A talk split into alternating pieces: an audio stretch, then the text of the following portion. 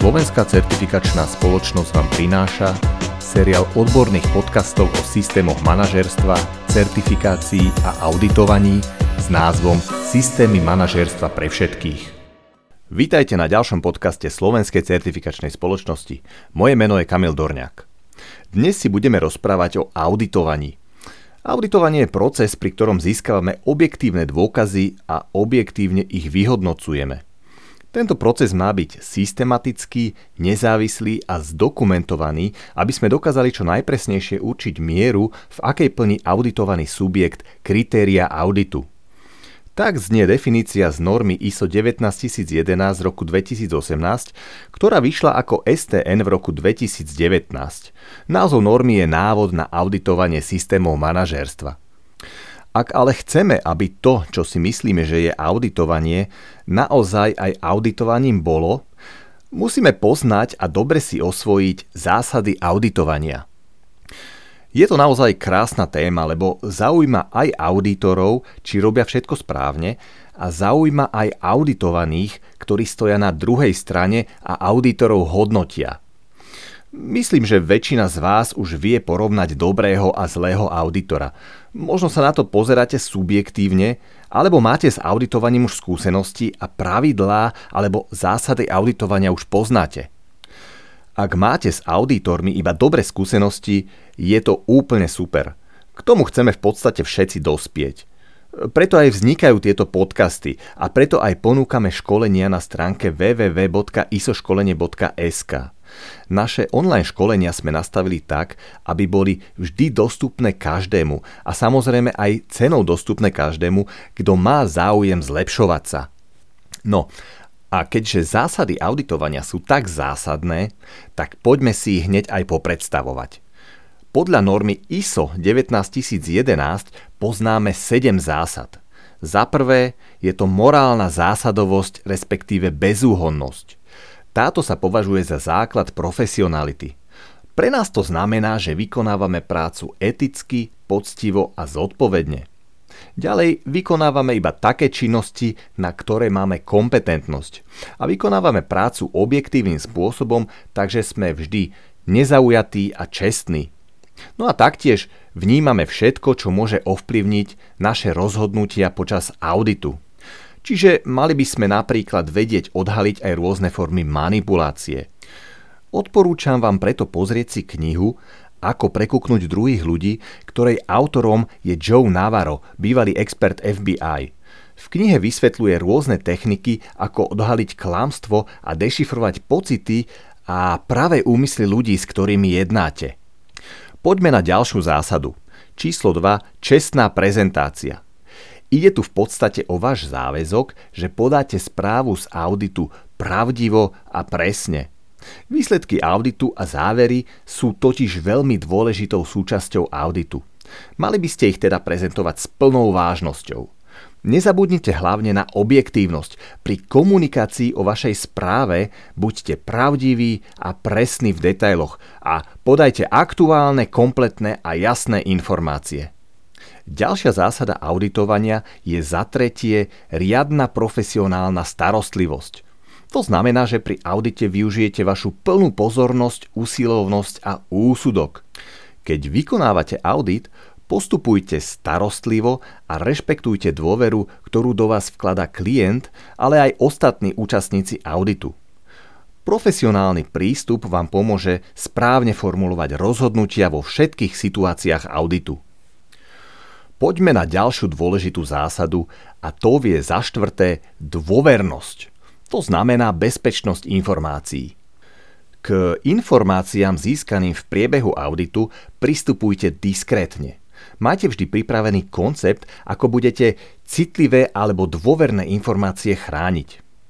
To, že nevyužijete získané informácie vo svoj osobný prospech alebo nejak inak nevhodne, je myslím, že jasné. Ďalšia zásada. Za piate, nezávislosť.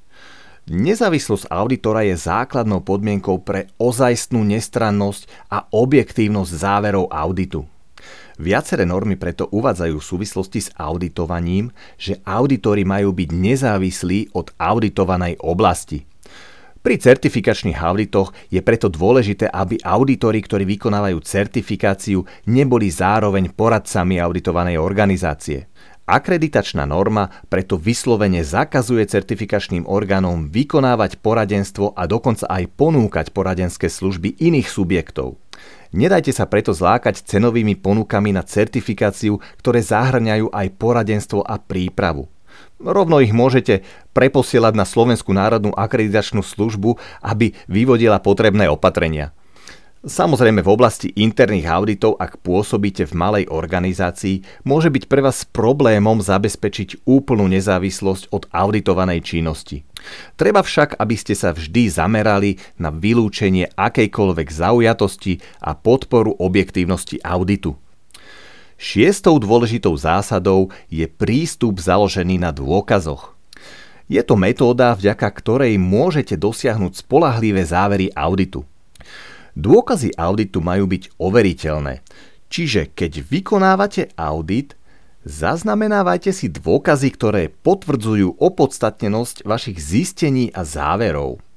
To sa samozrejme týka aj pozitívnych, aj negatívnych zistení a záverov. Dôkazy môžete zaznamenávať písomne alebo akýmkoľvek iným spôsobom, ktorý viete odprezentovať. Takže kľudne aj fotografie, kamerový záznam alebo aj zvukový záznam rozhovoru s auditovaným. Nezabudnite ale, že na fotenie a filmovanie alebo nahrávanie v auditovanej organizácii potrebujete povolenie od jej vedenia. Ak fotíte alebo nahrávate jednotlivé osoby, taktiež si vyžiadajte od nich súhlas. To isté platí aj keď si robíte kópie dokumentov. Vždy požiadajte vopred o povolenie. No a aj keď si takéto dôkazy kamkoľvek ukladáte, dbajte v prvom rade na to, aby ste zachovali ich dôvernosť a bezpečnosť. Ešte je tu možno dôležité spomenúť, že dôkazy sa zakladajú na vzorkách dostupných informácií. Audit sa samozrejme vykonáva počas určitého stanoveného času a s obmedzenými zdrojmi, preto spoľahlivosť záverov úzko súvisí s využitím vhodného vzorkovania. O vzorkovaní si podrobnejšie hovoríme v rámci školenia interných auditorov na našej stránke w w w bodka iso skolenie bodka s k. Ale určite sa aj na našich podcastoch k vzorkovaniu ešte vrátime.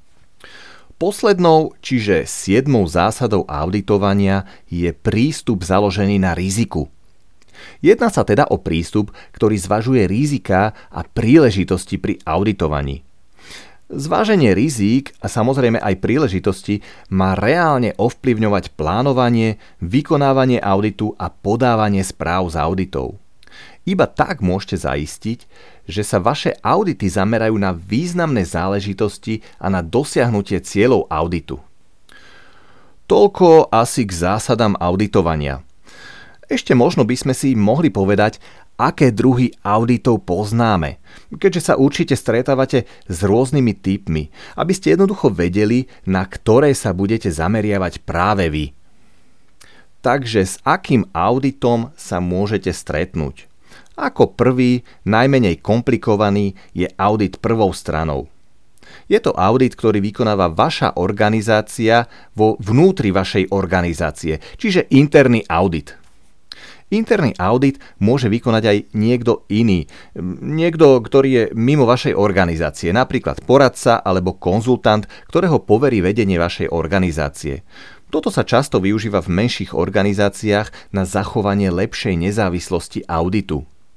Ako ďalší typ je audit druhou stranou.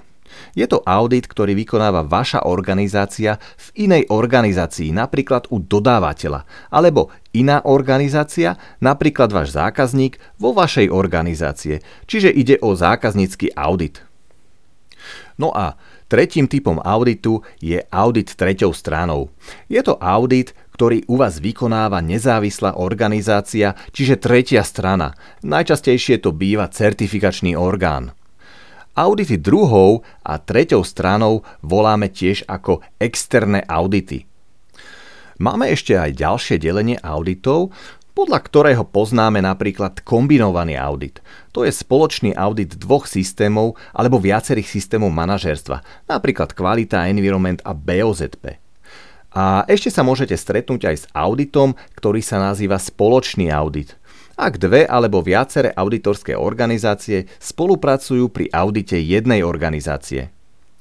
Super, toľko teda na dnes k auditom a zásadám auditovania. Verím, že sa vám naše podcasty páčia a že už ste sa aj prihlásili na ich odber. Držím vám palce pri auditovaní a prajem veľa síl pri dodržiavaní zásad, o ktorých sme si dnes hovorili. Majte ešte krásny deň.